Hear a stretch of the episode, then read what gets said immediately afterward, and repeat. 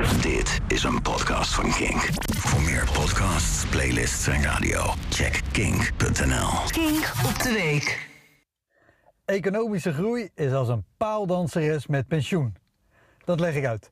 Vijftig jaar geleden waarschuwde de Club van Rome, een groep ondernemers en wetenschappers, in hun rapport Grenzen aan de Groei dat het economisch model waarin altijd alles maar moet groeien niet langdurig houdbaar is.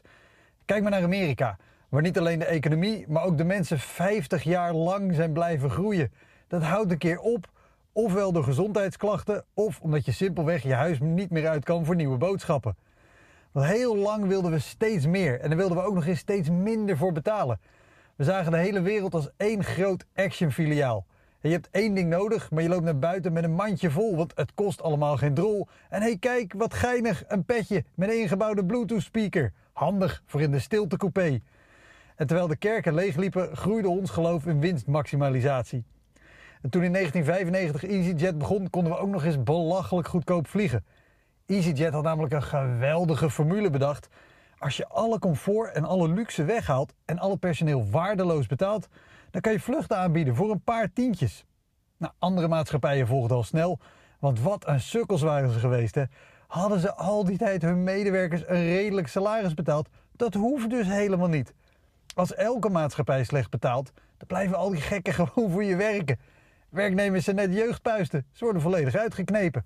Sterker nog, je kan als opdrachtgever gewoon een wedstrijdje welke leverancier kan zijn medewerkers het schandaligst behandelen organiseren en wie wint, krijgt de opdracht.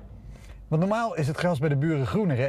maar in onze eindeloze zucht naar meer spullen, meer geld, meer winst, hadden we niet zoveel aandacht voor dat gras.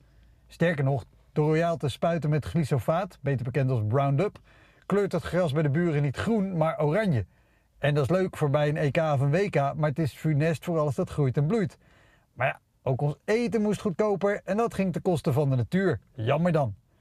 Milieu had sowieso nog minder aandacht dan mensen hoor. Kijk, allerlei wetenschappers die zeiden dan wel dat het slecht ging, maar ja, wat weten wetenschappers nou er helemaal van? Beetje de hele tijd alles bestuderen, daar conclusies uit trekken, die laten toetsen door vakgenoten of het allemaal wel betrouwbaar is? Ja, zo kan ik het ook. Die gebruikte geen eens Facebook.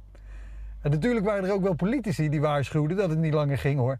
In 1988 waarschuwde nota bene de VVD al dat boeren minder ammoniak en stikstof moesten uitstoten.